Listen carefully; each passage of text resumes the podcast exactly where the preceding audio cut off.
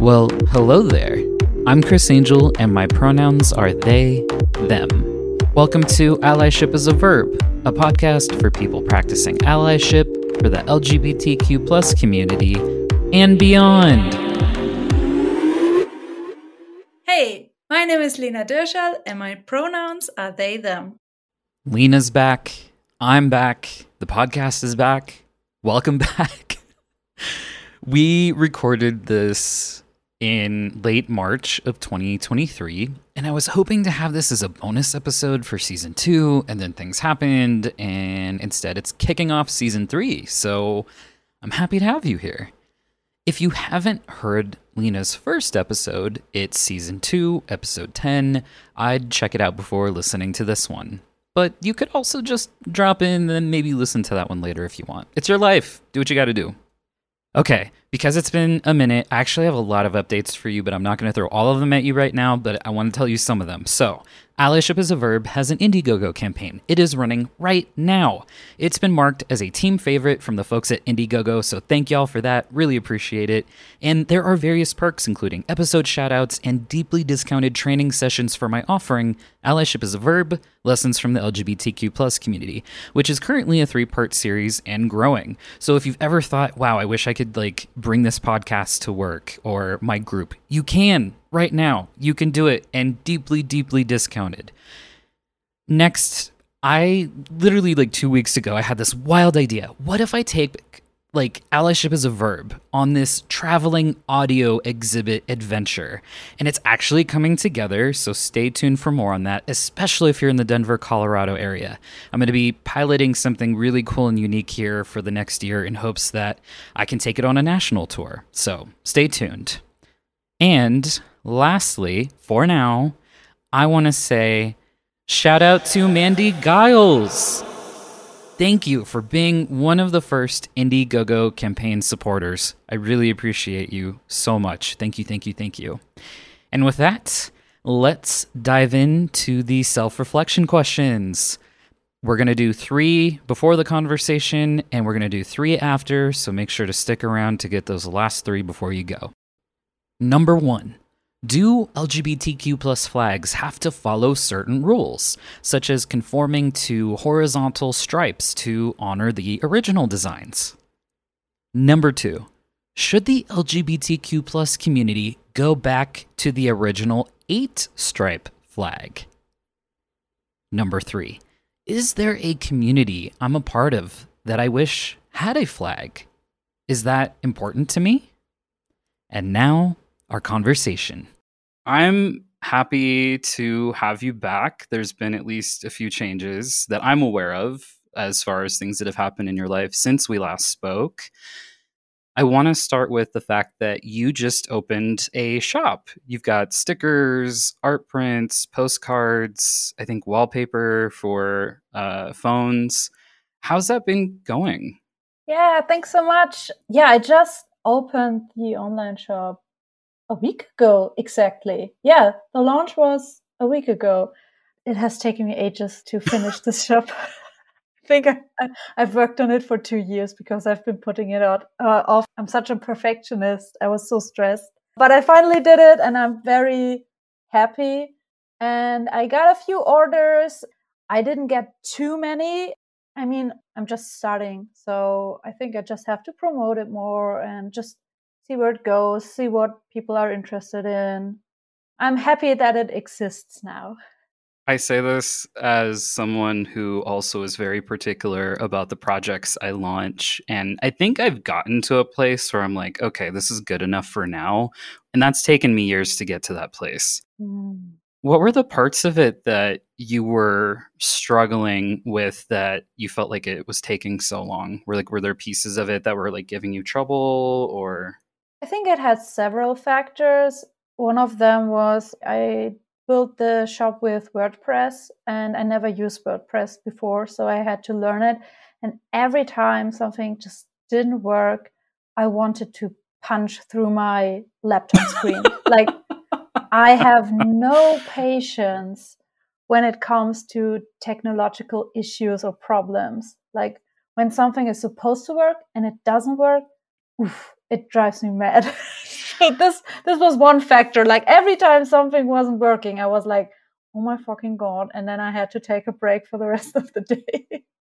I relate to that so much because so as a millennial, someone who will be 36 this year, I remember what it was like before the internet and I remember the rage that was dial up and mm. I won't mm. even go super deep into that, but like now the slightest inconvenience if my like internet slows at all, I'm like no. Like I just it's like 0 to a 100. I'm like no. This is no longer the dark ages. We're not going back. and I mean that's why I'm pretty much almost exclusively on Apple products when it comes to work stuff because I don't miss the blue screen of death. Not that every now and then I don't have issues with Mac or Apple overall, but far and away it's better than than PCs for me.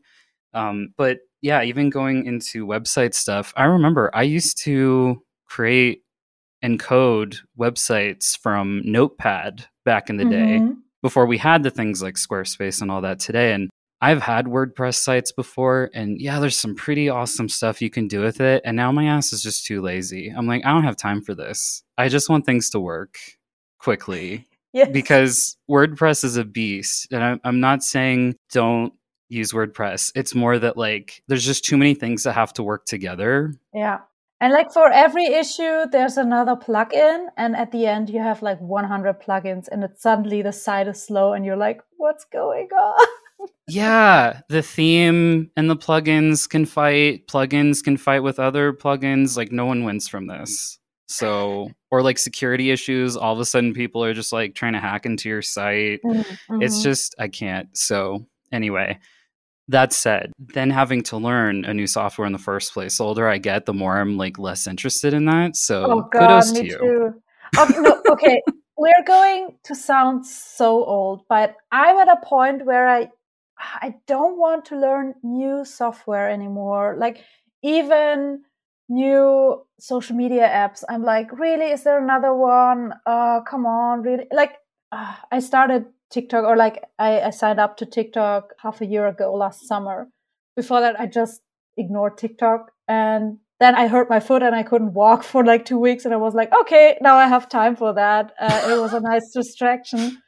Yeah. But like with everything else, I'm so sick and tired. I just like, I just want to have a workflow that works and I don't want to learn any new skills. I'm lazy. Like our brains are mm-hmm. lazy. Mm-hmm. And when you're young, it's exciting. But if you have to do it for work, and like every few years, you have to change your workflow because there's a new software or a new app that you have to learn.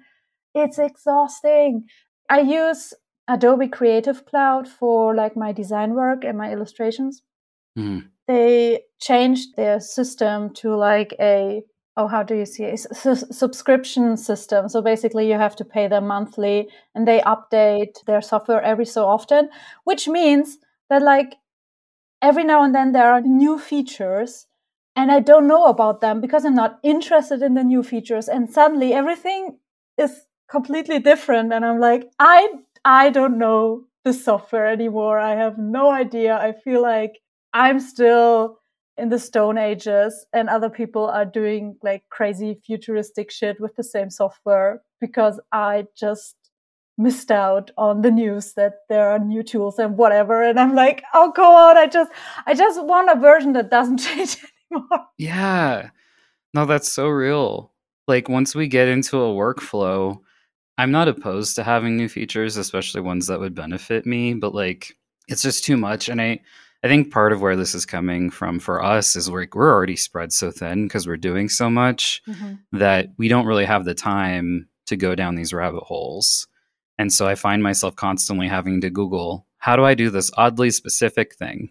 Like, how do you want me to do it? I don't want to sit here figuring it out. I think as people who work for ourselves, you know, anytime you're like a freelancer, entrepreneur, or a small business owner, it's just like part of the hurdles because yeah. Well, I won't continue to spiral out with this. I'll just say, like, I really resonate.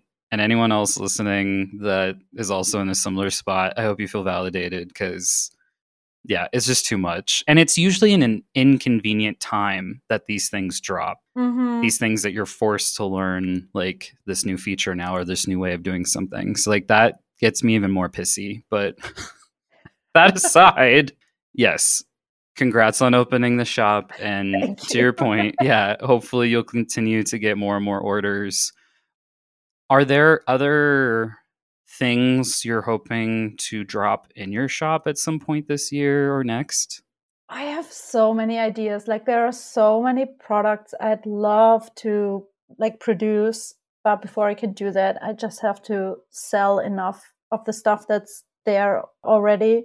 But I love to do like calendars, body positive calendar, and different kinds of calendars. Maybe one with just monthly illustrations, maybe one with weekly illustrations, maybe a forever calendar, like where you just write in your birthdays and that you can reuse every year. So there are different options there, but also like I love to do lists. Like I'm a list person. So a small notepad with like illustrations and like nice message and then you can just write down your your to-do list. Something like that that would be so nice. Like i love to design stationery stuff. And i love stickers and postcards myself so that's why i started with them. And i hope it resonates with people because i would be happy if i could just design stuff for my shop with my body positive and queer positive illustrations. Like i would be the happiest person on earth if i could just earn money with that You reminded me when I was in high school, speaking of technology, because let's just go back down that rabbit hole. I mean, first off, I think I'm one of the last like people of the generation to like learn how to use a typewriter, for example. But oh mhm. I had a typewriting class when I was in middle school. I think it was like eighth grade. And then in high school, I had a course where we got to learn. I don't know why they did this as a hybrid or something, but I, I couldn't remember the title of the class. But we got to learn how to do web design stuff. And then we also had this giant ass Gutenberg press, which I forget what year it was created, but we had one. It was working, and I got to Oh. create my own stationery with that. I was like, this is so cool. That's cool. That's hardcore, though. Yeah. Like it, a Gutenberg press is so old that it's cool again. Like if you say, "Ah, I'm doing like handcrafted, hand printed stuff and I'm selling it, damn, people would love that. That's cool. I'm curious if they still have it, but the guy that the teacher that was running that course or class, like he kept it well maintained. I don't think there's any reason why it shouldn't still be working. But yeah, I mean, that's kind of those are some of the classes I loved the most in high school because then I also did like ceramics and then I had sculpture. I had both of those classes. So we had a kiln in our own class and everything. And it was just like wild to see the whole process of creating something like that because I don't know, it just felt really impressive. Your school sounds like out of a art manga or something. Like, oh, I know. this art class and that art class. And like, I only have one art class and it sucked. It was boring. No. And yet you're still an artist. I'm glad that you were able to move past that. Yeah, I mean, I think we were lucky because I was living in Los Angeles and our school in particular was in a more wealthy neighborhood. So I think we had Mm. access to resources that a lot of other schools didn't. So it's just one of those things where like I didn't realize how good I had it until now, kind of. Mhm. Mhm. But the typewriting class made me laugh because anytime we got in trouble and had to write standards or something, my ass was always the first one out because like I already knew how to type very well. And this is without any whiteout. They removed Uh-huh. that from all of the typewriters. Oh, so you couldn't use a backspace and you could only make so many errors before she'd make you do it all over again. So I was like, peace out. like I don't know. We had to use like I think it was called Mavis Beacon teaches typing to learn how to type properly, but I know plenty of people that like use hunt and peck method of just like two index fingers and like Mhm. I'm like how do you oh, that sounds awful and exhausting. I never really learned typing, but still I use 10 fingers. I just, I don't know if I use them correctly, but I can use them. Like, but especially like my parents, they still do the two finger typing. It's very cute. The hunt and peck. Aw. Last time you were on, I feel like I'm announcing some sort of like TV series. weekly Yeah. TV series on Like, the last need a episode flashback. of You need Lena. to cut in something juicy from the last episode. Previously on allyship is a verb. We'll edit in music here. Um, previously, you shared queer, non-binary, genderqueer, pansexual, bisexual, trans, and polyamorous as some of your identities and communities that you identify with. Mhm. Because it's been a hot minute or two, have there been any changes to those? That's a good question. Have you even had time to think about them? I don't think that anything major changed, but like since the last time, I've been more involved within the polyamorous community in like at least online, um, because like of life changes. I'm in in a polyamorous relationship now, like since seven months.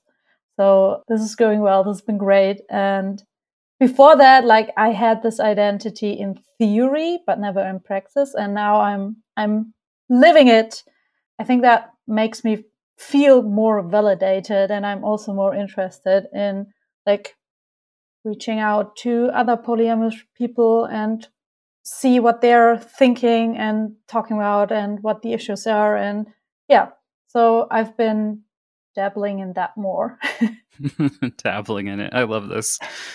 With that, where do you find folks in the polyamory community? Like where like are you following certain pages on like social media? Are there like online forums? Where do you find the folks?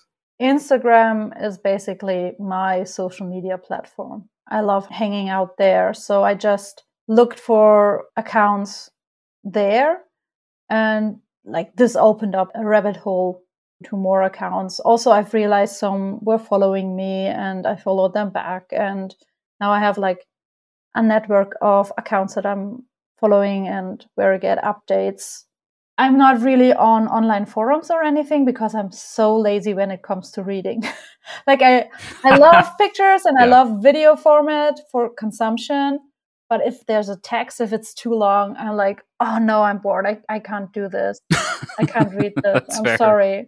Like make a video essay about it and I'm going to watch it. It can be like one and a half hours long and I will watch it. But if I have to read for like 10 minutes, I'm like, nope, I'm out.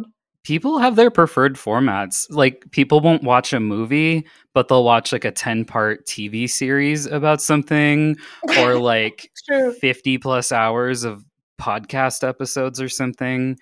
We're complex humans. It's great. But to your point, it speaks also to accessibility, I think, because yeah, we all have different ways of learning and ways that we can better absorb the material. And so so for some people, yeah, maybe it's a documentary. For some folks, maybe it's a book. And honestly, for me, it changes Mhm. day to day which one is going to appeal to me th- the most. But I'm glad that you brought up polyamory because when we last spoke, there was a vote going on because there's been a lot of discourse in the community about the previous flag. Mhm. As a person who's an illustrator, aka you, not me, um, I'm sure you have your own critiques about it. And this isn't to take digs at the person who created it because it has been the flag for a very long time. And there may be people that still feel more aligned with that version. Mhm. But there was a vote for the newest flag, and it's now in rotation, I want to say, for lack of better words. Did you take part of that vote? And are you happy with the flag that's been chosen? yes to both. I didn't only didn't only vote the account that the people who basically organized that they've reached out to me like I don't know at least a year earlier or maybe year and a half. I can't really remember. Back then their account was so small. They only had like a few hundreds of followers. And they basically reached out to me because I had posted one comic about polyamory and then they had me on, on their radar. So they reached out and explained what they want to do and if I can do a shout out, which I did. But when I saw they only had a few hundred followers, I was like, well, good luck with that. I don't know if it, if it will work, but it did. Like the, the next time I've checked, they already had a few thousands and then they grew exponentially, which is good. Like I was rooting for them. And then before they even started the vote, a few months earlier, they sent me a link with a few flag designs. I think 10 flag designs back then. They basically wanted you to give them detailed feedback what you think of the flags. And they did that with a few people. I don't know how many, but I was very honored that they asked me as well. And then like like my designer perfectionistic oh I can't say the word. My designer S. perfectionist. To, yeah, my perfectionist yeah. designer S was like, nope, most of them weren't good enough. like Mm. Some of them, like I don't know, it, it, was cool. It was super interesting to see what people came up with, but a lot of flags didn't look like regular pride flags in the sense that they didn't like use horizontal stripes. Well, so let's pause there a moment because that's actually a really important point you're making. I think folks have conflated the two communities. So, like, the LGBTQ plus community and like polyamory. Mm-hmm. So like they're not necessarily like polyamory doesn't necessarily fall under the LGBTQ plus umbrella. However, there are a lot of folks in our community who do identify with the community and are a part of the polyamory community or like they're part of both. I will say that just as it at least pertains to the final designs I saw that people voted on, I didn't vote because it's I don't think I'm part of the polyamory community. I don't know. Jury's still out on that one. I'm figuring things out. However, so I didn't want to like pretend to be a stakeholder in that, but I I do remember being happy that they deviated from it because they are their own thing. That's fair enough. Um but it's it's interesting to hear that you missed that as part of it, as part of the design. Yeah, for me like some of the designs were too random to be honest. There were a few ones that didn't fit like the typical pride flag designs that I agreed with that that were good, but most of them I was like, no, they're too too much out there. Like nobody will ever realize what this flag is supposed to mean, or that it is even like a flag that is supposed to represent a community, basically. Mm-hmm. For me, it was like, no, the flags they can't be like too random and I gave them my honest feedback. And a few months later, they had the vote. And interestingly enough, none of the flags that were like in those in the first round, in the first draft that I saw, made it to the final vote. I think they they changed a lot. I don't know if, if the same designers did like a redesign or anything, but like I didn't recognize any flags from from the previous versions, which was interesting I'm really satisfied with the latest design, like that people voted for. I voted for that flag as well. I think it's pretty. It has nice colors that are pleasing for the eye, which was the issue with the previous flag. Like, oof, those colors, they burned your pupils. um, Ouch. Again, shout out to the creator of that flag for doing it in the first yeah, place. And, like, and yeah, yeah, it's like it's better to have a in a way a bad flag or a flag that not a lot of people like than having no flag at all. I'm totally happy that oh, I forgot his name, but that the designer did that back then. And like the design looks so 90s, and I think it was created in 97 or 95. In 1995, Jim Evans created the Pi flag. Dozens of spin offs have been created over the years, but it's taken great effort to organize the community enough to vote on the latest design. I'm including a link to the Polyam Proud blog post about this so you can learn more. Plus, see the new tricolor polyamory pride flag that was voted on by over 30,000 people. So it, it looks like early 90s internet colors. So it's it's like a time capsule. yeah. The latest design looks a lot more modern and I think the symbolism is nice. It's I agree with it. Let's say like it's good. It's good. Good colors, good design. well done. I agree. there is something about it that's pleasing. A lot of elements come together. hmm I don't think people realize whether in the LGBTQ plus community or not how many flags exist Oh, mm. because there's so many and I'm okay with them deviating from the horizontal lines because what's going to happen is it doesn't feel very queer of us if we're only allowing ourselves to have flags that have horizontal lines because we're already different in that not all communities have a flag.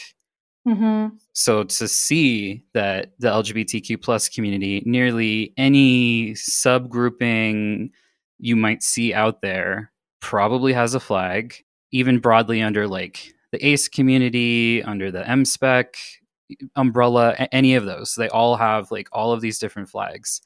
What the heck is MSPEC? MSPEC, which is capitalized to MSPEC, stands for multisexual spectrum. You may also see it coupled with the bi plus umbrella. So, MSPEC, or multisexual spectrum, is an umbrella term for a host of various identities like pansexual, bisexual, polysexual, omnisexual, lesbian, and more. I like that. And I'm okay to see them deviate from the horizontal lines because I did see there is an account that has a large following that's been creating new terms for identities and experiences, and they rolled out flags with it. And honestly, they got a lot of pushback that it looked like recycled versions of other flags that already exist. But like they operated on the defensive when they posted those because they said, you know, there's only so many colors we can use and blah blah blah. So if it looks similar to something else, it just happens to be by by chance. And I was like, listen, I am not a designer. Don't bullshit me and say there's only so many fucking colors. Are you fucking kidding me right now? Like, excuse my language. My neighbors are gonna hear me. But like, also, what the flying fuck? I saw right through that bullshit. I was like, no, no, no, no. So fuck that. is what I'm gonna say very passionately. And I think flags are cool. I know that there can be symbolism for other communities too. Like, for example, it was only recently brought to my attention that folks that engage in swinging practices on their car or something, they may have like an upside down pineapple. I just didn't know Mm, that. Didn't know that. You know? either. Mhm, Yeah, it, apparently it's also part of like RV communities and stuff. And so, like, super cool. Love that. I wouldn't have known otherwise. But, like, what a great way to discreetly nod to each other that that's a mutually shared interest. So, I think that's cool. And I wonder if that's going to be because, again, I'm not saying inherently that falls under the LGBTQ plus umbrella. Queer umbrella is a different story. So, yes, we can circle back to that. But I wouldn't mind if the non binary community all of a sudden decided that here's a, let me think of something, here's a, a dragon fruit. And this is now our symbol. I don't know, whatever it is. I saw a post about dragon fruit today, so that's on my mind. But it doesn't have to be that, you know? But like, I'm okay with us branching out into different kinds of designs and symbolism to, yeah, just like communicate who we are to others. We'll be right back. This episode is sponsored by Sam Marion, who has donated his ad time to a project of my choosing. Thank you, Sam. Hey, have you heard of the Queer Trans Project? Listen up. They have a Build a Queer Kit program providing over $90,000 worth of gender affirming items to date for free, including shipping all across the United States and Puerto Rico. Their flight program, thanks to their partnership with Elevated Access, connects trans individuals with free private and commercial flights to receive gender affirming care. They've already connected people in over 22,000 miles of flights, and they need your help. They are fundraising $50,000 by September to have their largest restock of their kits, to secure a warehouse facility, and pay staff of who have not gotten any pay since the start of this project since 2021. This project is literally run out of a bedroom and garage, which is freaking incredible considering everything they've been able to accomplish. Please check out queertransproject.org to check out their programs and provide support if you can. And please spread the word. Thanks for listening, and now back to the conversation. I think I'm all for like symbols and like any creative signs to to show others, hey, we're part of the same community. And I know that the Ace Arrow community does that. Like they have so many animals for some reason, like armadillos and whatever. Like I think anything that starts with an A are basically signs for being ace. So you have a purple armadillo somewhere, and you and others will probably recognize you as an ace person, asexual person. And I can mm. it's it's kind of random, but I also love it. I've only seen cake, but that's oh, interesting. Yeah, I'll have to do some joke with the cake as well. Like yeah.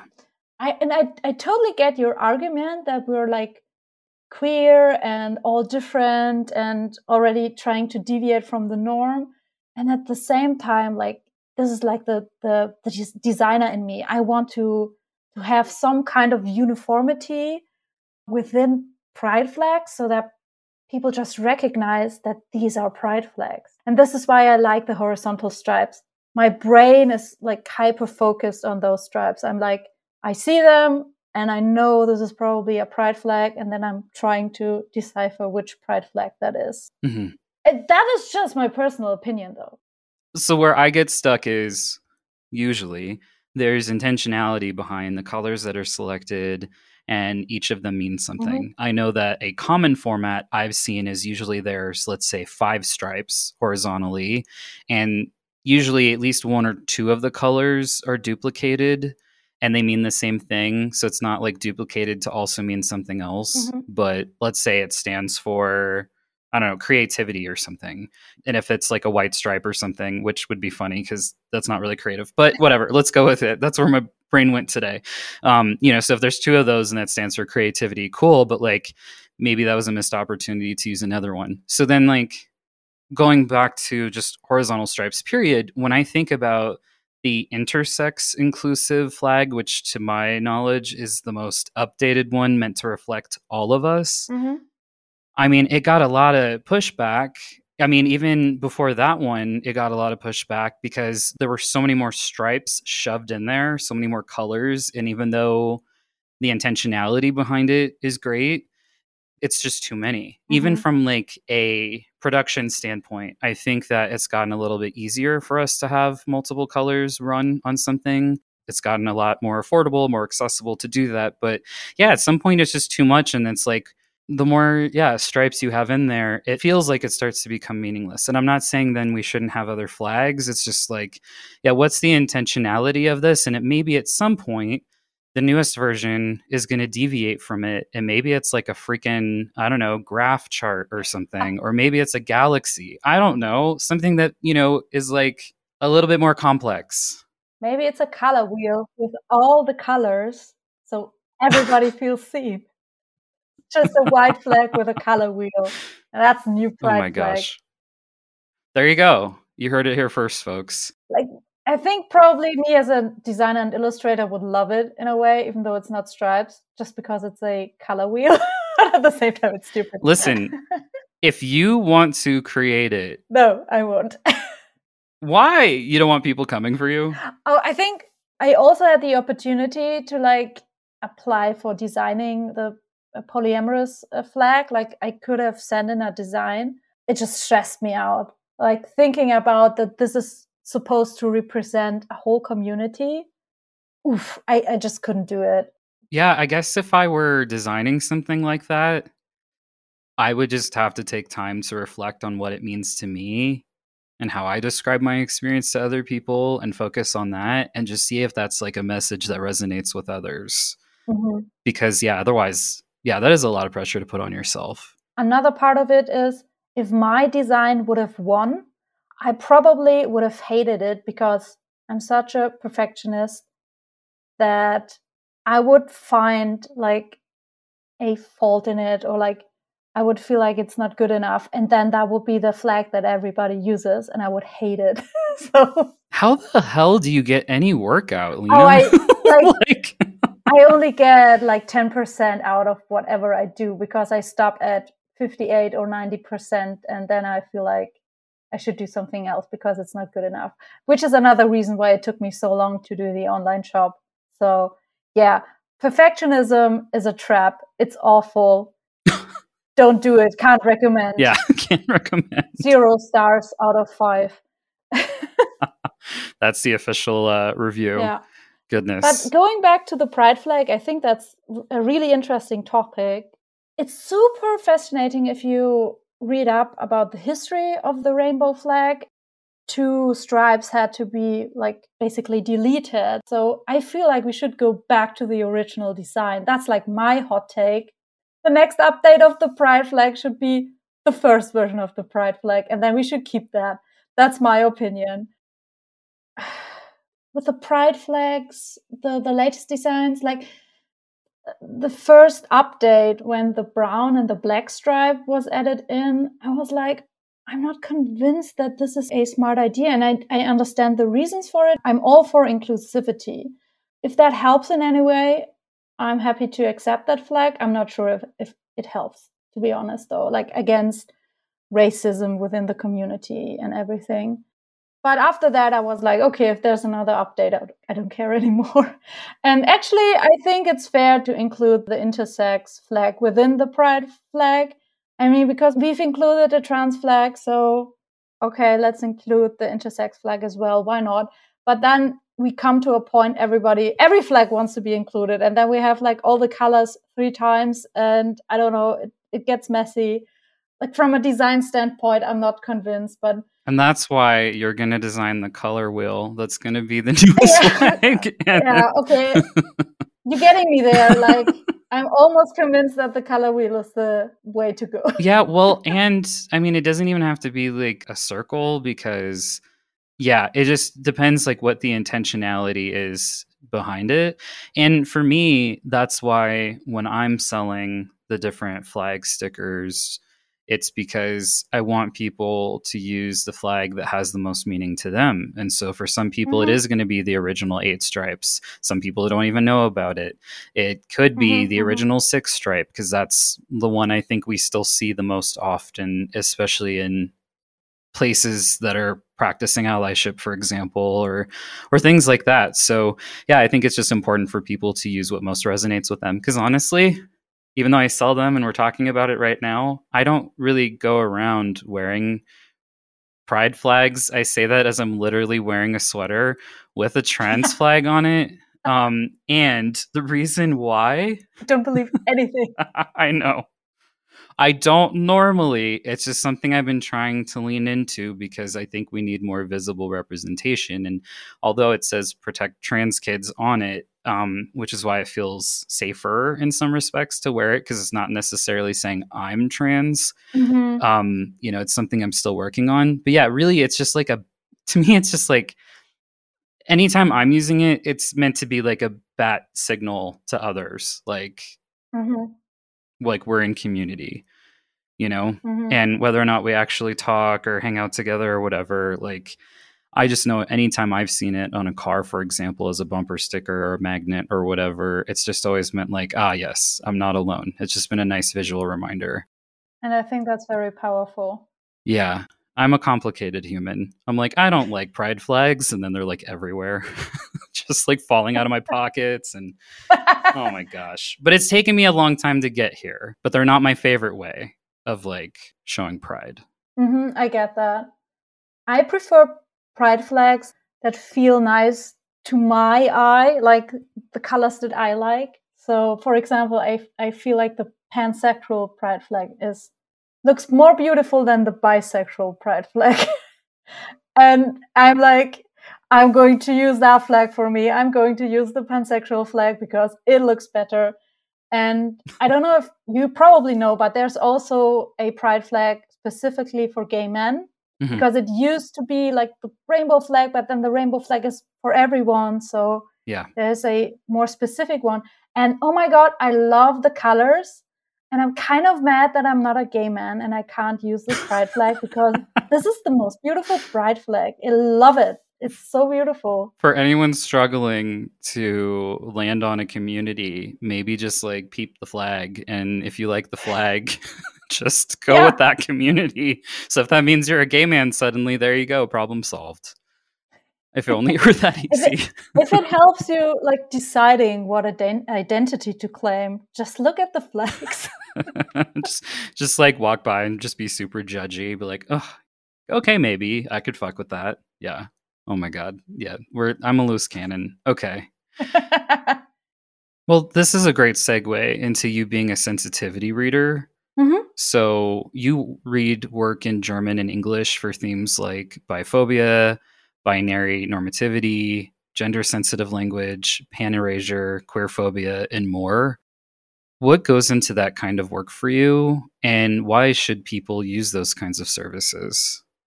What's important as a sensitivity reader is that you can only claim expertise in areas that are part of your identity and your experience. So, for example, I couldn't be a sensitivity reader when it comes to discrimination based on race because I'm white. I don't experience discrimination in that way. So that's why I can't like claim expertise in that area. But for example, when it comes to being bisexual or pansexual, being non binary, all that, I know what it feels like. And I also like did research. I read up on it. I know what the issues are. And that's why I basically can represent the community in that way and I can check works of like fiction or media or basically anything like text based or visual or audio video i can check those for like parts that feel iffy or are discrimination or are just tokenization.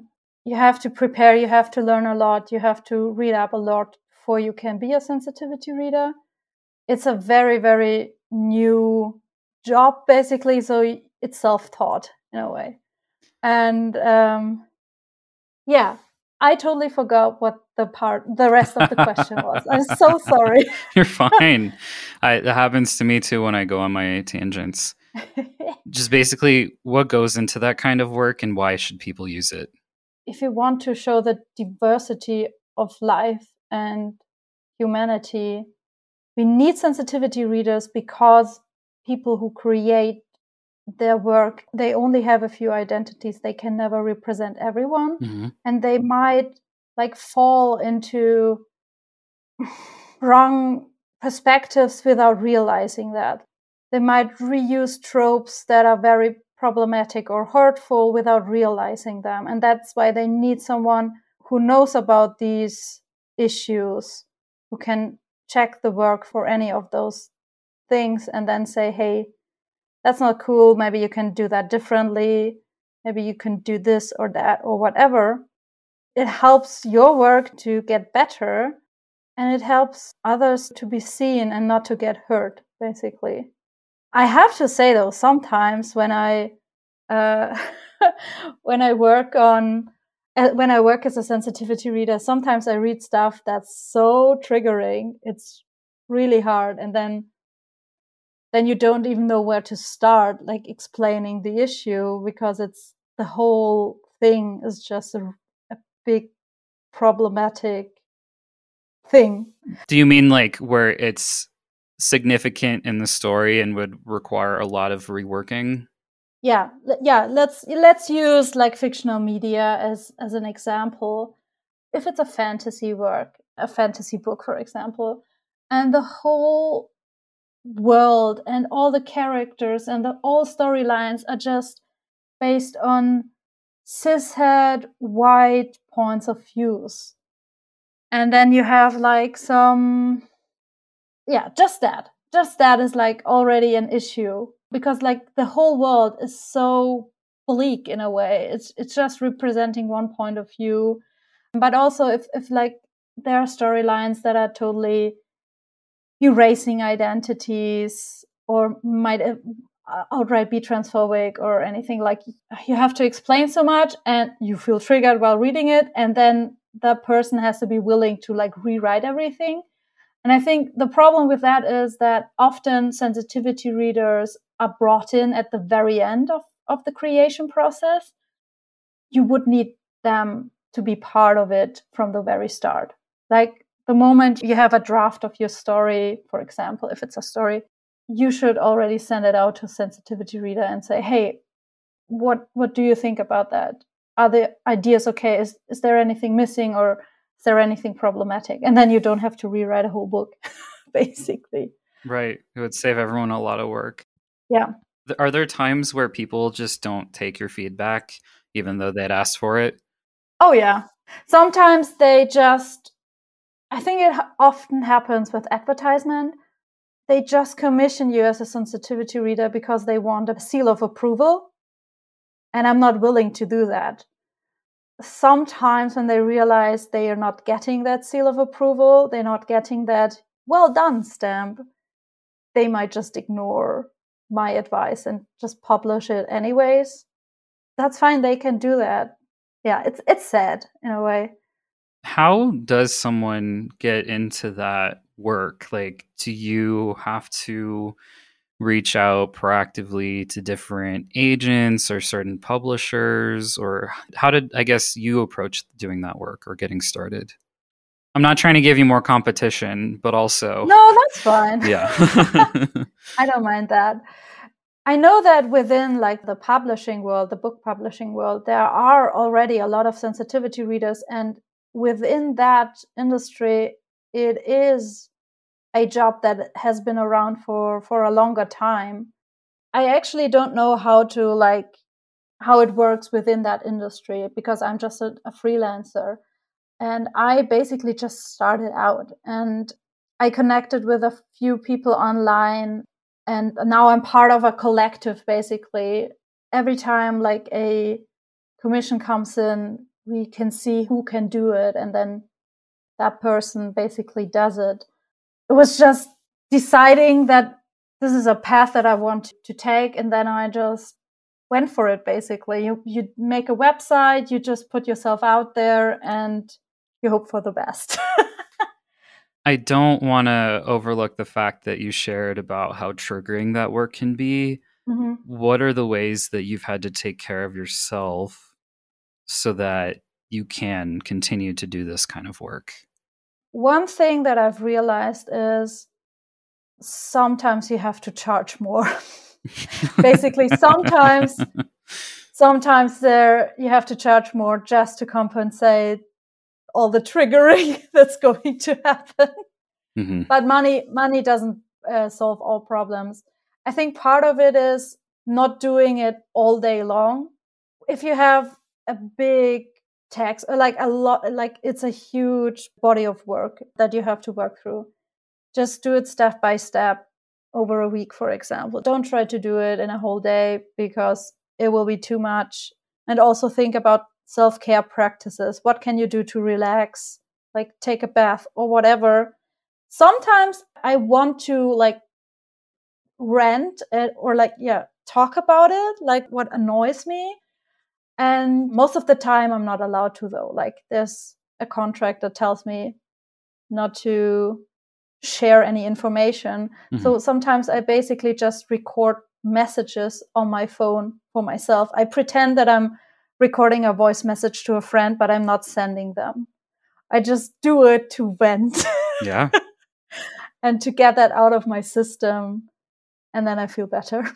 Yeah, that sounds like this sounds really complicated. When I imagine what it means to be a sensitivity reader, I imagine someone with like a red pen just like ready and waiting to mark the shit out of something, right? But also, you want to be pleasantly surprised. Mm-hmm. Would you say, like, and obviously, you don't have to give like a hard percentage to this, but would you say there's like enough times where you're pleasantly surprised and giving like affirming feedback to storylines or characters or? Mm-hmm. There are some clients that are totally willing to do the right thing and they want to have a sensitivity reader because they want to do the right thing and they will listen to your feedback and they will be very thankful thankful for your feedback this is very nice and i think that's the clients you have to focus on because your your brain tries to focus on the negative stuff so mm-hmm. you mustn't forget the nice clients and sometimes sometimes you get something that is already perfect or almost perfect. Like sometimes I'm reading through stuff and I'm like, damn, there's nothing to do here. It's it's good. Or it's like, oh, okay, we can change that sentence, but anything else is fine. Then sometimes I feel bad because I'm like, oh, I didn't really do anything. but I still have to read through the whole thing. So it's what happens if the client already did a good job. yeah. Are there, I mean, I recognize this would be outside of your scope. Are there ever times that you recognize there's something else that should be flagged by another sensitivity reader because it's maybe not your expertise, but you can tell that like something's off about it? Oh, yeah. That happens from time to time. And that's a good thing that I'm part of a collective with people that share other experiences because sometimes something feels iffy or I already pick up on something that's not my expertise, but I like sometimes you just see that something is racist, for example. Yeah.